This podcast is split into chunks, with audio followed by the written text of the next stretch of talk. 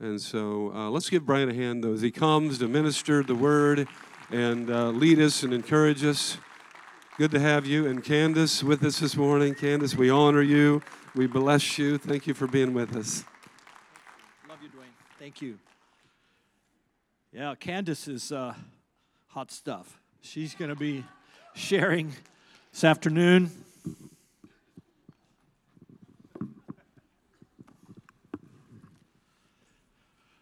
She's going to be. And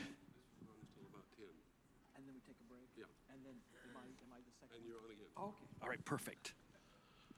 Yeah, we want to welcome everyone watching online. Give them a hand, would you? All the millions of people around the world. Thank you guys for coming, and I just want you to know that the seats up front are the are the you know they're the best. So if you at any time you want to come up closer, I like that. Get in the spit zone where the glory falls. Yeah, there's seats right up here. There's seat heaters. Yeah, it just it'll rev you up. Thank you, Lord.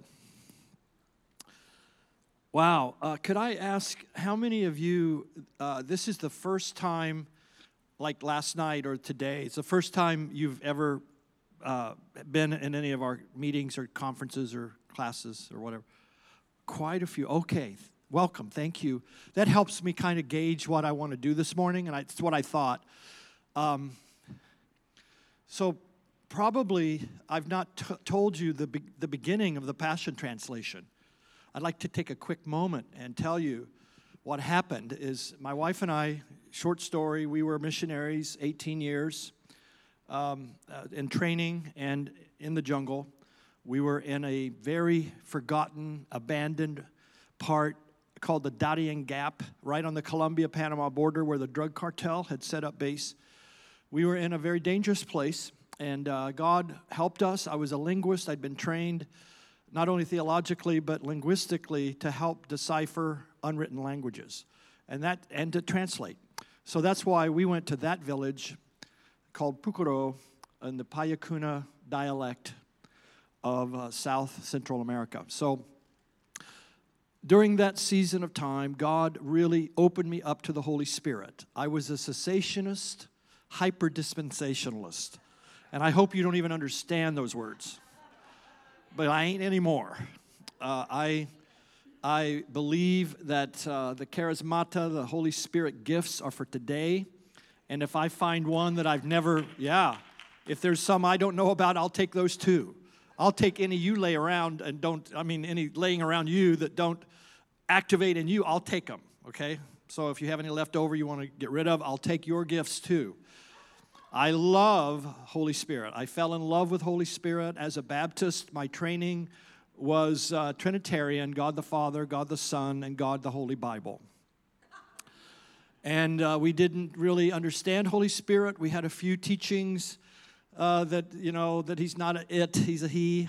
And, uh, you know, a little bit of stuff like that, but I didn't have a relationship with Holy Spirit until we got into the jungle and I got emptied. I got deselfed. God absolutely pulled the rug out from under me so many times and showed me how much I needed Holy Spirit. Doesn't matter how much training or how many books of the Bible I'd memorized, only thing that mattered was the Holy Spirit would pour into me and through me. Uh, after 18 years in missionary career, we went to another jungle called Connecticut. We went uh, near Yale University. We pastored a wonderful church. It grew and grew, and uh, even to, this day, they've got a great leadership team. It's probably, it was maybe 2,500 when we were there, and they've maybe lost 1,000, but it's still 1,500 people, and that's a really good church. Uh, and they're doing a great job. But after pastoring 18 years there, the Lord made it clear that it was time to hand it over to a younger leadership team. And um, uh, we did. And it was just awesome to see God work in spite of us. And our son in law ended up taking the church, and he told me, Dad, you, we could write a book on how to make a transition because it really went well. We, we, I prayed into it, thought about it, how to transition an apostolic church into another leadership team, and, and the Lord really helped us do that. But I wondered, you know, I kind of fired myself. I kind of got myself out of a job. So it's like, what do I do, Lord? And uh, I expected my darling wife who dreams. Matter of fact, she had eight dreams last night. Uh, she gets so many dreams from the Lord, and it's just such a amazing spiritual fountain that I married into. And uh, I thought, well, God will speak to her, but He didn't. But the one I love walked through my wall at two in the morning and breathed on me and said, I'm commissioning you to do this translation project. Uh, it will change the world after you're gone. And I don't always say this in public, but after you're gone, it will be the most read Bible. Uh, it will be a, he didn't say revival Bible, I, I use that word. But it was so startling. I've had a few, very few, but a few encounters with Jesus Christ. And for some reason, that just, my critics hate that. You know, it's like, uh, you know, you can find all kinds of stuff. You know, just put anybody's name and put false teacher. Put Dwayne Wolf, false, false teacher next there, or false prophet, and you'll get all this stuff. You know, you, Billy Graham, I mean, the, the haters are there, okay? But uh, it's like I'm out of the closet since I've already, they've already got all the nasty stuff out there. I, I might well just say it then. Jesus came to me. And it, like, it's okay if he comes to the Muslims and imams and he comes to unbelievers and people out in the jungle, but if he comes to a pastor or a lover of God that's given its life to Jesus, that's suddenly strange. And you're, you're trying to say you're better. I've never said I'm better than anybody else, but I know I'm better off than about anybody else. I'm so blessed. I'm just so blessed.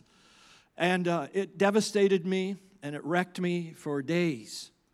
But I knew that I was to do this translation, so I began immediately and I translated Song of Songs, which we're going to get into today. It was the first book, and uh, it, it took, it's been now nine years, and we have the New Testament and the book of Isaiah finished. Um, and I'm working now on Genesis chapter 32, where the midnight wrestling man comes out and, and uh, pins Jacob. It's interesting. It's Jacob and Jabbok. The river is named Jabbok, which means wrestling. That's what the river's name means. So at the place of wrestling, God came and wrestled him uh, into the dirt. But that's how you get transformed from heel grabber to prince. So uh, Genesis will be out by next year. This time next year, you'll all have Genesis, God willing. And uh, I'll be on Jeremiah and Lamentations during that time. So, ah, ah. but I, I, um, I get tired, I get weary at times, never felt like giving up. It's been amazing process. I have learned so much. I have learned what I don't know, and it's always a good thing to learn that you don't know something. Uh, it's better that you learn it quick than you end up being a know it all, some proud, arrogant guy that thinks you got the Bible figured out, you got the second coming figured out, you've read so and so's book, or you've been to a prophetic class, you got it all down. You know, no, quit. We're all learners. We're just little sheep, we're just little lambs following the one we love. And the more we love him, the more he'll teach us. And the more he teaches us, the more we love him back. And so it's this beautiful love affair, is what our relationship with Jesus must be, right? So I've loved him for 47 years and uh, without an intermission. I, I don't stop. I, I, want, I don't want to be like windshield wipers, intermittent. You know, some days you're after him and other days you're like ice cubes. Like I make my ministers ice cubes. No, we're to be flames of fire, right? So I've asked God to help me to keep that fire burning in my soul, and He has. My wife has been such a blessing over our 47 plus years of marriage, and uh, you'll get to know her this afternoon as she shares on dreams. But I, I want us to pray, and then I'm going to take you where you've never gone before. Is that okay? Before we pray, I'd like for you to say, this is because of my insecurity, I like to hear it. Say, I don't know it all. Are you sure? All right, say that one more time. Oh, so that you're ready to learn something, right? Okay. Spirit of revelation, fall upon us today. Bring light to our imagination, spirit wind to our innermost being, revelation truth where we have built up castles of lies. And we believed guilt driven theologies that were not rooted in the heart of God. Trash our idols, Lord. We bring them to you, our opinions, our traditions, all of our thoughts about what the Bible really says, that we might learn of you and take your yoke, take your discipling power upon us. In Jesus' name, amen. Now, it just came to me the word yoke, you know, uh, the, the Hebraic concept of yoke is what a, a, a master rabbi, uh, a disciple of a master rabbi, it, said that you're in his yoke. So when Jesus said, Take my yoke, he's saying, Let me t- teach you, train you. You're not an animal, you're not an ox that's going to go out and labor for him. You're a lover that he's going to impart to you, he's going to train you and, and raise you up. That's what the yoke of Christ is all about. Isn't that uh, interesting? Um, so, I want to talk a little bit about the Bible and the spirit of revelation. And I'm going to work you into an understanding of the Song of Songs. But please be patient with me. Because to learn the language of God takes time and saturation. And on a weekend, we don't have a whole lot of time, nor is there a lot of saturation. But I'm going to give you what I can. Is that okay? So I want you to can what you get. I'll give you what I can, and you can what you get. Now, um, the uh, language of God is not Hebrew. The language of God is not English or Greek. The language of God is picture. And everybody knows a picture is worth. So when you dream or God speaks, it's often in a picture you get a glimpse. This is why people don't get into the prophetic because they think it's their imagination. And they don't realize God is actually speaking. When you pray and you suddenly a flash comes before you, revelation is fast, guys. Revelation is a river that rolls really fast, so you take a slice of it as it goes by you. That's what the spirit of revelation is. So this is why you you train your spirit to catch the picture and to understand the picture of what he's giving to you. God delights in speaking to us. Dios habla hoy. God loves to speak today to his people, but he will do it in a language that you're not used to. This is why many people don't understand the Bible, they don't understand God, and they don't understand the message he's trying to give us. But when you get into the pictures, it is the most joyous adventure. It's so fun for my wife and I every morning to talk about our dreams. We did this morning in the hotel. She went over some of her dreams. I was a little bit distracted, but I did, I did hear them, honey. I was answering about four texts that came in at the same time, and she was telling me, but I, I did hear. One ear heard it. So, when Jesus taught, if the language of God is picture, how would, how would God then, in his Son, how would the Son of God come and speak to his people? It's called parables and we have shortchanged the parables. I want you to mark down Matthew 13 34 and Mark 4 34, and those are parallel verses. Matthew 13 34, Mark 4 34, that will tell you this. Jesus, this is crazy. Jesus never taught without using a parable. Never. He spoke in parables, which meant nobody understood him. He spoke purposely to keep truth away from people. The language of God will only be understood by the childlike, not childish, but childlike heart. And what is a childlike heart but learning, a learning? Why, daddy? You know, why, mommy? Where do babies come from? You know, it's like all these questions, and, and they're always learning. Children are like just they're absorbing what's around them. And so that's how we enter into the kingdom of God. Sadly, we have all our chairs in a row. We're used to linear teaching, Greek Roman thought, and the Western mindset has been ingrained in a theological construct that is principles and doctrine oriented. it's and it's given to analysis to like let's logically follow this through, okay? God is sovereign. And then we'll, we have all these theologies. I mean, I've got I've got reams and, and libraries on my laptop. I have to have a special laptop to travel with because of uh, all the libraries and stuff that I've got jammed into my Logos Scholarship software package.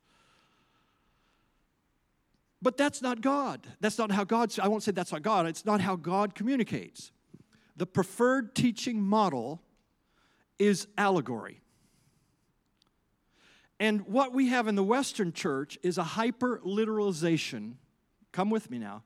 A hyper literalization of the Bible. You say, wait, wait, wait. You're telling me the Bible's not. Li-? No, it's literal. It says what it means and means what it says. Hallelujah. Take up the offering and give your 10%. I mean, that's fine. But I have been given a lens. When Jesus breathed on me, he promised me a number of things. Uh, he promised I would be persecuted. He promised that he would help me. And this drives people crazy, but he promised he would give me secrets that have been withheld from the church. I, well, secret of the Lord is with those who fear him, right? 27 times the Greek word mysterion, it is what it sounds like, mysterion. 27 mysteries of the New Testament, and I doubt that few of you could give me more than three or four but there's 27 of them in the New Testament because we're oriented not to mystery and not to what's over our head, but rather what we can analyze and what is logical to us. That the language of God is out there and we're not hearing it. It's like our, our tuner is not, you know, we're, we're on cassette tape, dude, and he's like MP3 files, wireless. So we, we have to upgrade our understanding of God, how He speaks, and the language He speaks in. I like that. I, I may write that down. If you see me taking notes on me, you know it's really getting good. I like what I just said. I don't know if you're supposed to, maybe that's vain to say that. I don't know, but I like that. That came out okay. Amen, Dwayne. Thank you. Come on. so, clearly, the Bible is more than meets the eye.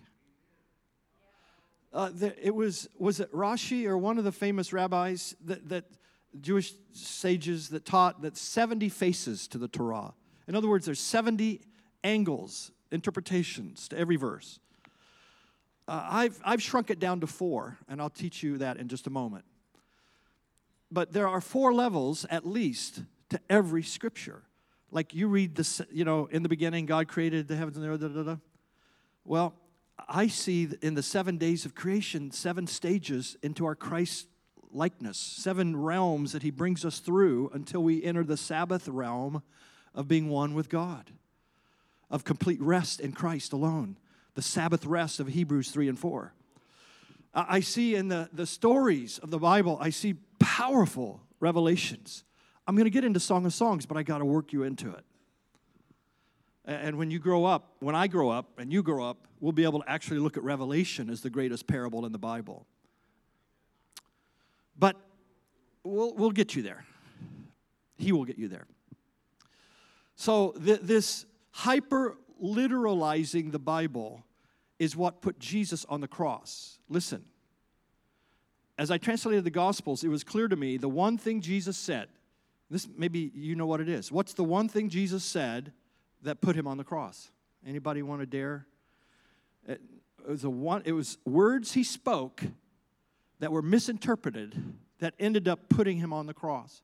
It was brought up at his trial. It actually was hurled at him by the rabbis while he's dying on the cross. What was that? Nope. So I'm hearing it over here, somebody. Yeah, Destroy this temple, and in three days, I will raise it up. And they were convinced he was speaking about stones and a building made with rocks. They venerated, they, they adored, and in a sense worshiped the temple. And to speak against the temple was blasphemy. And they assumed Jesus was blas- blaspheming because he you know, he made light of the temple. And what did they say? It took us 46 years to build the temple. And you're going to destroy it and build it up in three days? That's what put him on the cross. It was brought up at his trial in, in three of the four Gospels, and it was hurled at him by the rabbis on Calvary as he's dying. You said, Destroy the temple, and in three days you will build it up again. Now, we hopefully know what that temple is. What, what is the temple he's speaking of? Our body, his body. And the three days was resurrected. Do you see how he spoke metaphorically? He spoke allegorical. He spoke in a way they did not understand, which put him on the cross. Will you crucify the next one that comes and teaches in a way you don't understand? Begins to take away your Antichrist and begins to tell you the Song of Songs is a divine romance. I mean, there's so many built in mechanisms we have about what we've been taught that, that are so, uh, if I could say this, folks, there, it's, it's not only a mistake, it's far from God's heart. And we, we are in a generation where the spirit of revelation is going to fall on us. Martin Luther got it partially right. Thank God for that Reformation. But the dude had some anti Semitic views, he had all kinds of issues. I mean, he got us out. Uh, all of us would be like, I would be wearing a robe right now, and we'd have, all have masks before the service is over, if you get my drift here. But thank God, the Protestant, the Protestant, the Protestant movement broke loose from the shackles of indulgences and having to go through a priest to go to God, where we go through we go through God to go to God. We come right to God. Boom. We go right to Him. You don't go through church, meeting, fasting, prayer. Uh, you know, I, the Spirit of God is upon us. We can come into His presence boldly, confidently, not once a year, trembling with blood, but every moment we can live unhindered in this divine presence. We can abide there. We are His priests. Thank God. We've been made kings and priests. So Luther got the ball rolling, but 501 years later, we're still not where God wants to take us. Another great reformation is in the works. In the seven mountains that you'll hear about at lunchtime, and, and all the different new expressions, prophetic, and all the, the wonderful gifts that are being released. But this coming reformation is not going to bring a truth. Every wave of the Spirit, think of a wave coming on the shore, and it, it always deposits a truth and then recedes for the next move of God to come, maybe 30, 40, 50, 100 years later. And we've just experienced the Father's love in Toronto. We've had, you know, all kinds of waves of the Spirit that are coming. But what's coming is a tsunami. What's coming is so massive. And it's not to bring a truth, it's to bring the spirit of revelation the spirit of revelation where believers suddenly wake up and they realize we have been in a, a pseudo dark ages for the last 500 years. I'll, I'll stretch you with it, but I'll just, you're ready for a little bit. Here's a teaser, okay? The same faith that justifies you, okay? In Romans 8 to 29, it says, Those whom he, uh, he, he called, those he called, he justified. Let me ask you, are you called? Are you justified? Why would you not say, those he justified, he also glorified? Are you glorified? I don't think you mean it. The next thing that's coming, Martin Luther brought justification by faith, but the next wave of God is bringing glorification by faith because Jesus is not coming back. Please get off the rapture rug just for a moment. Hang on, hang on, don't stone me. But Jesus is not coming back until the church is radiant. We bring him back, a radiant bride will bring him. So, you know, back to my, my thesis here. The spirit of revelation has got to replace the uh, man centered doctrines of the church that are uh, basically putting guilt back into the church, putting fear that he's been trying to cast out for a long time, putting it back in. It's kind of like, why would perfect love cast out fear? But God got a little upset with John at Patmos, so he had him write a book to make you fearful. You know, afraid are you who read this book No, it says, Blessed are you. Whatever's in there, it's the unveiling of Jesus Christ, right? The word Antichrist isn't there. I don't want to get an argument with you, but the Antichrist is not in the book of Revelation. It's the unveiling of Jesus Christ. What do you expect to read if you have a book that's titled The Unveiling of Jesus Christ? What do you think you'll find inside of that? Okay, I'm trying to work you into this. I, I took a little leap there for some of you, but so the language of God is the, the beauty of picture. This is why the tapestry of the cosmos, the created order, and wow, are you beautiful up here in, in the Northwest. The, the scenery, the nature, the, who would not love this region? But God made it. My daddy made that. And, and God spreads out the heavens, the, the cosmos, the glory, the tapestry, texture of beauty on the canvas of creation. He paints who He really is. Picture. It's the revelation. And it's, it's bigger and wider and more glorious than we could think. And so is His Word. There's so much more here than what our hearts have fathomed. We want to make Proverbs 31 about a woman, and it's not. It's not a Mother's Day sermon. Proverbs 31. You don't have to get up and cook the guy breakfast, make him do it. Proverbs 31 is a parable. uh, we got mutiny here. the men are. Put that stone down, Pastor Dwayne. Proverbs 31 is a parable about the radiant bride of the last days. It says, uh, here's the way it should be translated not that her price is far above rubies, but the price paid for her is far above rubies. Red, blood red, rubies. See, it's a picture. The price paid for her. She works with her hands, fivefold ministry. She plants churches. She's a church planting evangelist among the nations. She buys land, or literally a nation, and intercedes and plants living vines there. She works with flax, which is where a priest's garment is made from the linen flax. It's, it's, it's, the whole thing is this beautiful parable when you unfold it of the last days. The wisest man in the world wrote that chapter not about a Mother's Day sermon, but about a church that's going to rise, male and female, to be a radiant, look-alike, beautiful bride.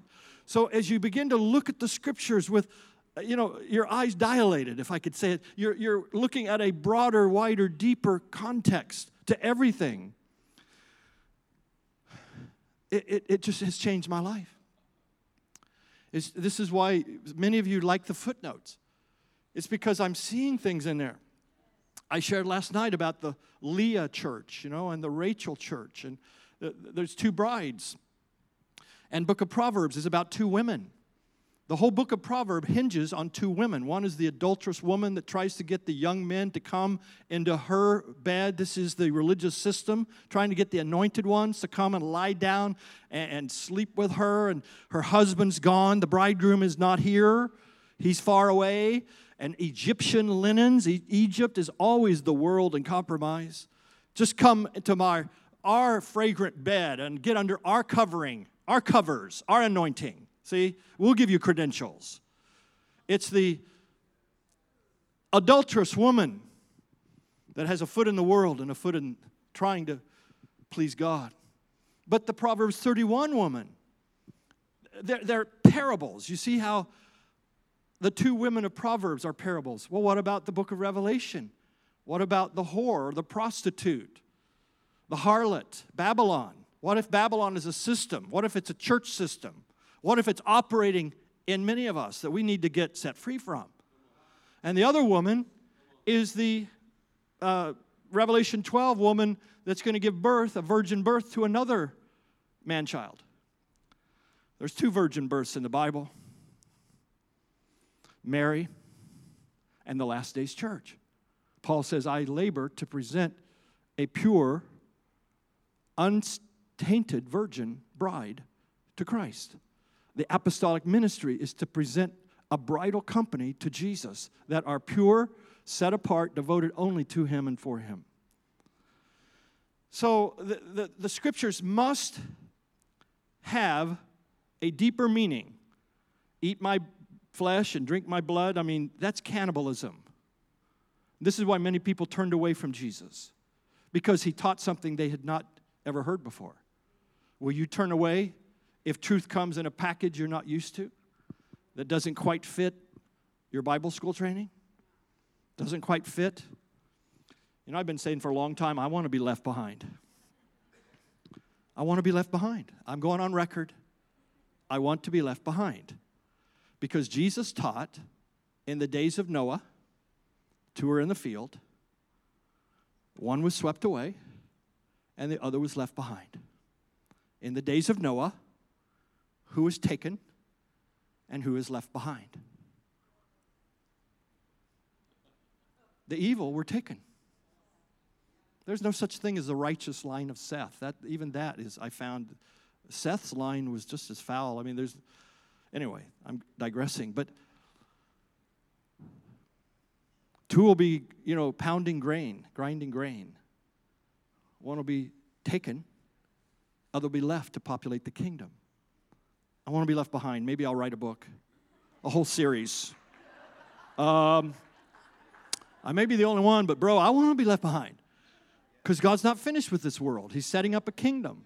The increase of His kingdom will be no end. Even the make believe millennium has to disappear with most of us. And we stop throwing every truth that we're not living and don't want to be challenged by into a millennial wastebasket. And start understanding that we are the company that will bring Him back, that we will be a radiant bride. The glorification of the bride must take place. So, the four levels of truth, and I think I've taught this here. Uh, if I have, then it's repetition's okay. It's called PARDES, P R D S. If you ever take notes, this would be a good time. PARDES is an acronym, it is actually the Hebrew word paradise. And the rabbis teach that the Word of God is paradise, to enter into the glory of the Scriptures. And there is a glory here that we must unlock. That to enter into that is to enter into paradise. And they take the word, the letters P R D S. If I had a whiteboard, I could write it out for you.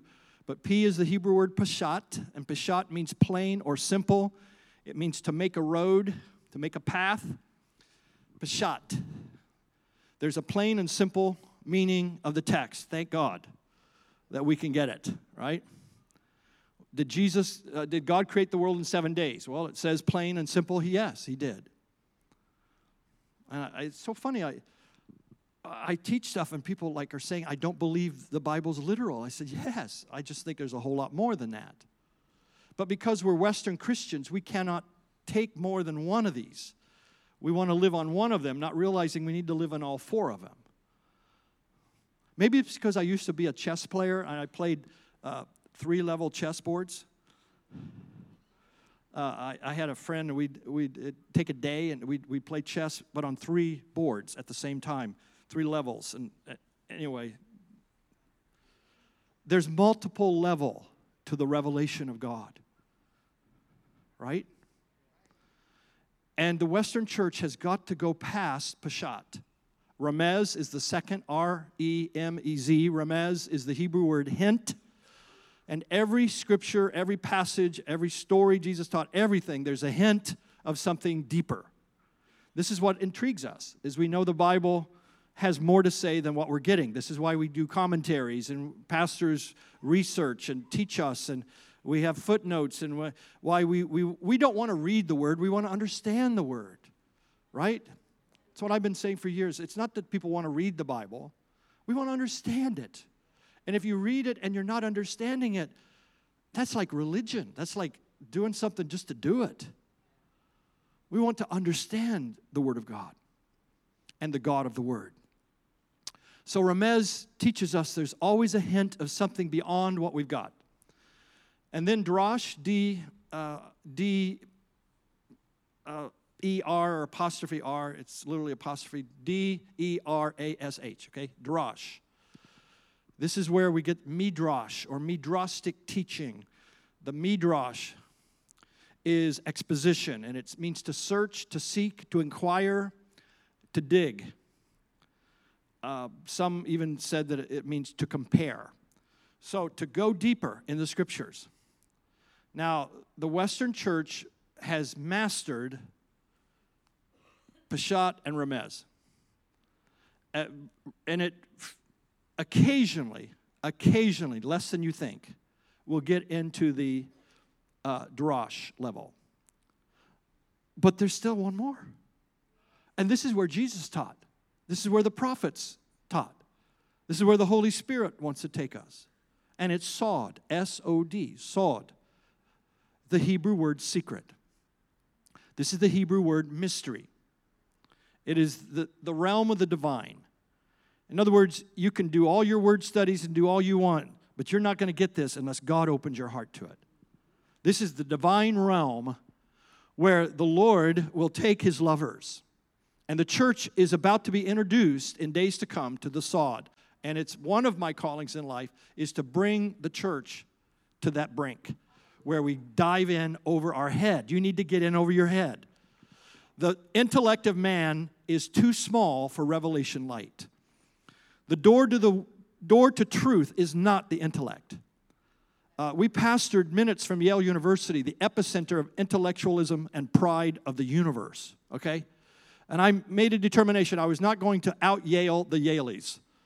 That I, no way. But what I have, they do not have, and such as I have, give I unto you. And it's the secrets and mysteries of God. And the apostolic is to steward the mysteries. 1 Corinthians 4 1 and 2. Apostles are stewards of mysteries. They've been given the mysteries and are to steward them for God's glory and his kingdom. So, this mystery realm is where Jesus lived. He operated in this, and he didn't even try to, like, fill in the blanks, dumb it down, get everybody, you know, don't let anybody leave if you don't understand it.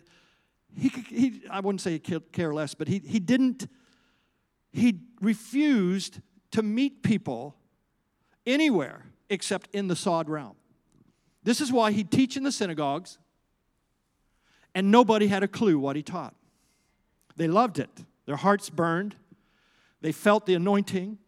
Glory was spilling out like verbal drops of glory spilled from his lips. Every word he spoke was a portal into a realm they had never seen or entered into. It was like glory coming. When he opened his mouth, it became a portal into glory.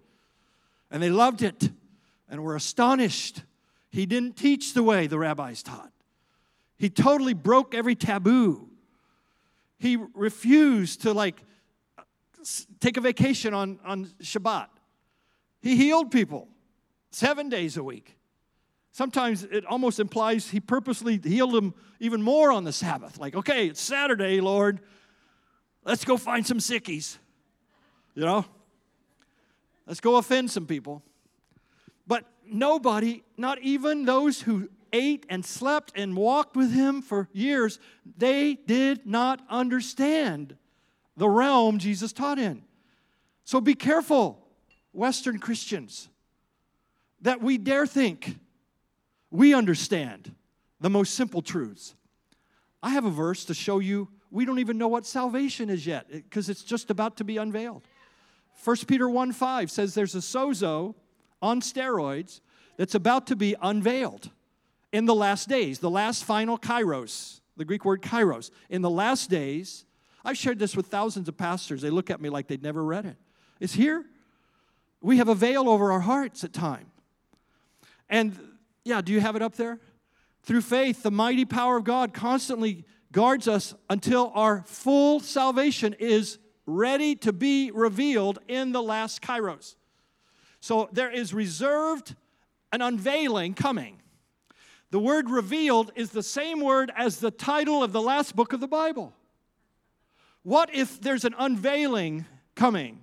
The next thing God is about to do is unveil something so powerful. His name is Jesus. And when he is unveiled, so will we be unveiled. For we will see him as he really is, not as he was and we will have a sozo on steroids. Sozo is the Greek word salvation. So there's a salvation that's about to be dispersed, dispensed into the church. So I come back to my statement. We don't even know what salvation is yet. So be careful as we go forward. those whom he justified, he, he also glorified. You know what that means? That means you walk through walls. You will not die. You touch a hospital and everybody empties. I'm talking about glorification of the church is coming. Instead of a any minute rapture, we look for a full transfiguration of our innermost being. The transfiguration of Jesus is a prophecy of what's coming to you. Daniel 12, 3, a glistening company of saints will arise on the earth. They will not wait for the dawn, they will bring it. They will carry it. Carriers of the glory, dispensers of the divine, an upgraded version of believers coming. We think we know, and we know so little. We think we believe, but we don't have the faith of Jesus, which is mentioned in the book of Galatians and the book of Romans. That we must not only have faith in Him, but the faith of Him. The faith of Jesus that created the world is coming to a church near you. The Word of God, it says, is alive and powerful, and it's sharper than what? Hashtag wrong translation. It's not two edged sword, it's two mouthed sword. A sword of two mouths. A sword of two mouths is coming. When the word of God from his mouth comes through your mouth, that's the sword of two mouths. Somebody will get it. Translations have the ability to unlock revelation of the text. And if you have translators that haven't been taken to heaven, haven't had trances or angels visit them, and don't even believe those things, and put women, women down for a thousand plus years, no wonder we're going to have cranky translators with translations like in John 15, where it says, Every branch in me that doesn't bear fruit, he will take away. That is one of the poorest translations. Uh, it really, I challenge any Greek scholar. And they know what I'm talking about because they've read it in the Greek. It doesn't mean take away, it means lift up. Uh, eight to one, that verse, it can be translated take away, but eight times to one, it's translated lift up. Let's say it right. Every branch in me. Everybody say, in me. That's a believer. Every believer in me that doesn't bear fruit, don't worry. I'm going to lift them up and get light and nourishment and strength, and I'm going to personally take on their need to help them stand and rise again and bear fruit for me. I'm not going to eliminate every branch that doesn't bear fruit, I will have no vines. yes, he will discard the branches a few verses later that are dead because they're not in him and put them in the fire. But if you're not careful, translators have mixed those two concepts and I, I mean, I could go on and on of places where I found where cranky translators, obviously, you know, like he brought me to the banqueting table. That's not it. That's not what it says. Where does that come from? I don't know if it was a Baptist theologian that did it, but it, it's the house of wine. He brought me to the wine cellar. He brought me to the house of wine. There's no table or banquet in there. It's a house of wine. Well, Deal with it. It's the wine of his spirit, of course. Be not drunk with wine wherein is excess, but be filled with the Holy Spirit. The effervescent wine of his love, the wine of his spirit. You know, he brought me into the wine cellar. This is the engagement party of the bride. This is where the gifts of the Holy Spirit are bubbling up. This is where everybody's full of the charismas of, of heaven. Oh, the gifts flourishing. oh, my. Oh, that's a happy place. Take me to that happy place. Yeah, the house of wine. That's the house of God. The wine of His love, the wine of His truth. Uh, this one will blow you away.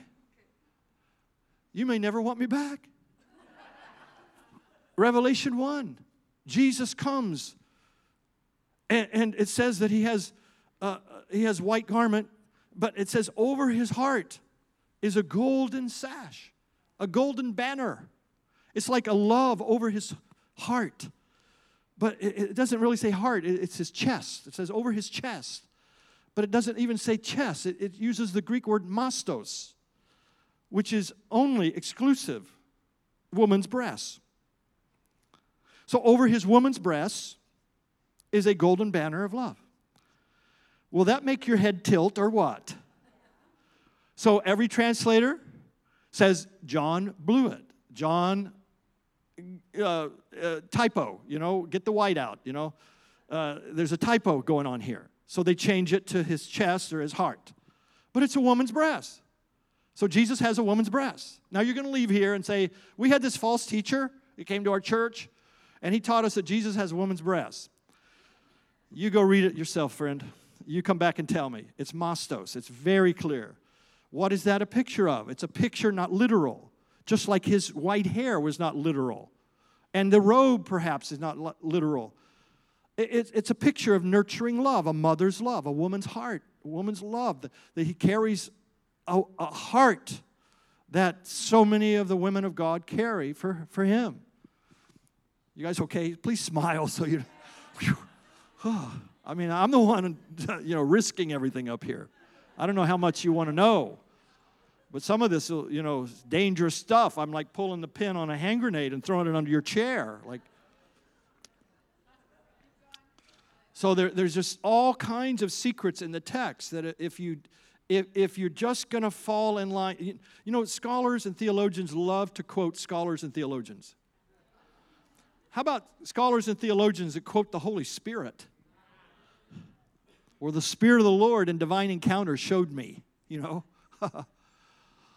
So, revelation is coming. The spirit of revelation is coming to a church near you. Pastors are soon going to be equipping and teaching us out of divine levels of revelation that, that mystify us. And we're going to soon leave church meetings saying, I have no clue what just happened, but I like it. I know God is in this, but I don't understand it. When I hear that, I, th- I think to myself, thank you, Lord. Because Jesus taught not to make people understand, He actually taught to blind the eyes that think they see. He did. He had the ministry of blinding eyes, not only opening them. Because there are pearls that only yield to the heart and the treasures of God that, that are passionate for Him, that are lovers of Him. You know, you're not going to the New Jerusalem. There's nothing in the Bible that says that. If you read it carefully, please do. Test everything I'm saying. It doesn't say anywhere that we're going to the New Jerusalem, but it says a couple of places. One is we already have come, Hebrews 12, and another is that it's coming down from heaven to here. It's not us going there, we got it backwards. You know, I want to be left behind stuff. It's coming here, and it looks like a city that looks like a what? Bride. A city that looks like a bride. It's the bride of Christ. It is a city that is a bride, the bridal city. Abraham looked for a city whose architect was God and a bride for his son. In the church, we are both the city and the bride. Jesus said, You are a city set on a hill. So the revelation of, of God has been veiled from the hearts of so many. 2 Corinthians 3 says that uh, the veil is law keeping, the veil is guilt, the veil is shame, and the veil is uh, this unworthy stuff. But when the heart turns to the Lord, the veil is taken away. Do you remember reading that? Okay, and who's the Lord? You should read it. It's the Holy Spirit. The Spirit is that Lord. So, not every place in the Bible where you see Lord is it Jesus. Jesus is not the Lord of the harvest. The Holy Spirit is the Lord of the harvest. He's the one that equips, that sends out, puts people in the body, gives them gifts, and, and orchestrates the harvest. No one would come to God except the Spirit bring him. So the Lord of the harvest is the Holy Spirit. So we say Holy Spirit, ekbalo, workers. The word ekbalo is the same word Jesus used for driving out demons. So I say, drive out people from this church into the harvest field. Cast them out. I cast you out of here in the name of Jesus. That's the same word he used for driving out demons. Isn't that interesting? See, you don't get that in most translations. So the same authority we use to, you know, cast out devils, Jesus says now, ask the Holy Spirit to cast out Christians into the world, the marketplace, seven mountains, do the work of the kingdom. Some of us, man, we're, we're so locked into our plateau. We've parked there, we've built our tabernacle there, we don't have a clue Uh, of what's out here yet to come, how we're going to impact and change the world. So, this sod level is where I want to go. I want to take you there, and I'm going to leave you there. Is that okay? On a Saturday, we go deep, we leave the kiddie pool, leave your water wings, and we drive out into the deepest place. Let me finish with this. We'll take a short break. It's time to get over your head. The church, the Western church, insists on analyzing and testing everything with their mind. That's such a poor barometer. If you can think it, it's probably not God, because my thoughts are not your thoughts. It, you know, God's ways are so infinitely higher, and to think we've unraveled the ways and secrets of God, we're, we're but kindergartners at best, pretending to be PhDs. Where was Jesus crucified? The place of the skull. Until the cross pierces yours. Revelation cannot enter. The place of the skull is where Christ was crucified. And he's crucified eh, almost again when we insist that our skull be the determination of whether it's truth or not. You may not know this, but the word Goliath and Golgotha come from the same Aramaic root. Where did David hit Goliath? Is that where the mark of the beast goes? Somebody will get this. You'll, you'll start to figure all this out if the Spirit is Lord. Oh, by the way, it isn't where the Spirit of the Lord is, there's liberty. You know that verse we all quote? What if that's a mistranslation? Because the Spirit of the Lord is everywhere, but there's not liberty everywhere. It's where the Spirit is Lord, there is freedom. It's where the Spirit is Lord, not the bulletin, not the elders, the pastoral team, not how we always do it, headquarters, where the Spirit is Lord. So Goliath got hit where? The place of the skull. And then what did David do? Cut off his toes? Cut off his head.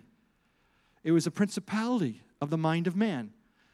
It's believed that David, and it says in the scripture, David actually took the skull of Goliath back to Jerusalem and buried it, but it wouldn't have buried it in the city that's unclean. He put it at the place of the skull. The heavenly David, the son of David, conquered the mind of man at Golgotha. The cross is the foolishness of God, but it's so much wiser than man. And the revelation of God will make every one of us fools. As we come with bated breath, longing, longing to learn, to absorb, like Moses, the fire in front of a bush, like David in front of an unveiled ark, like John on a forgotten island. We come and we say, God, show me your glory, teach me your ways. And the world is going to have the witness of spirit filled believers whose minds have been renewed, transformed, and they're carrying, like Mary, the Christ of glory. Their words and their deeds become one. That's what the word integrity means. And they live in the light of the love of God and they dispense revelation. It drips off their feet because they're walking in butter. There's a verse in Psalms that says, I, I, I, walk in the paths of your chariot wheels, in the tracks of your chariot wheels, dripping with oil. That's where I walk. Ha. Oh, the chariot of Ezekiel 1. The chariot of God. The wheel inside of a wheel is Christ in you. Take a short break and come back, and we'll go into the Song of Songs.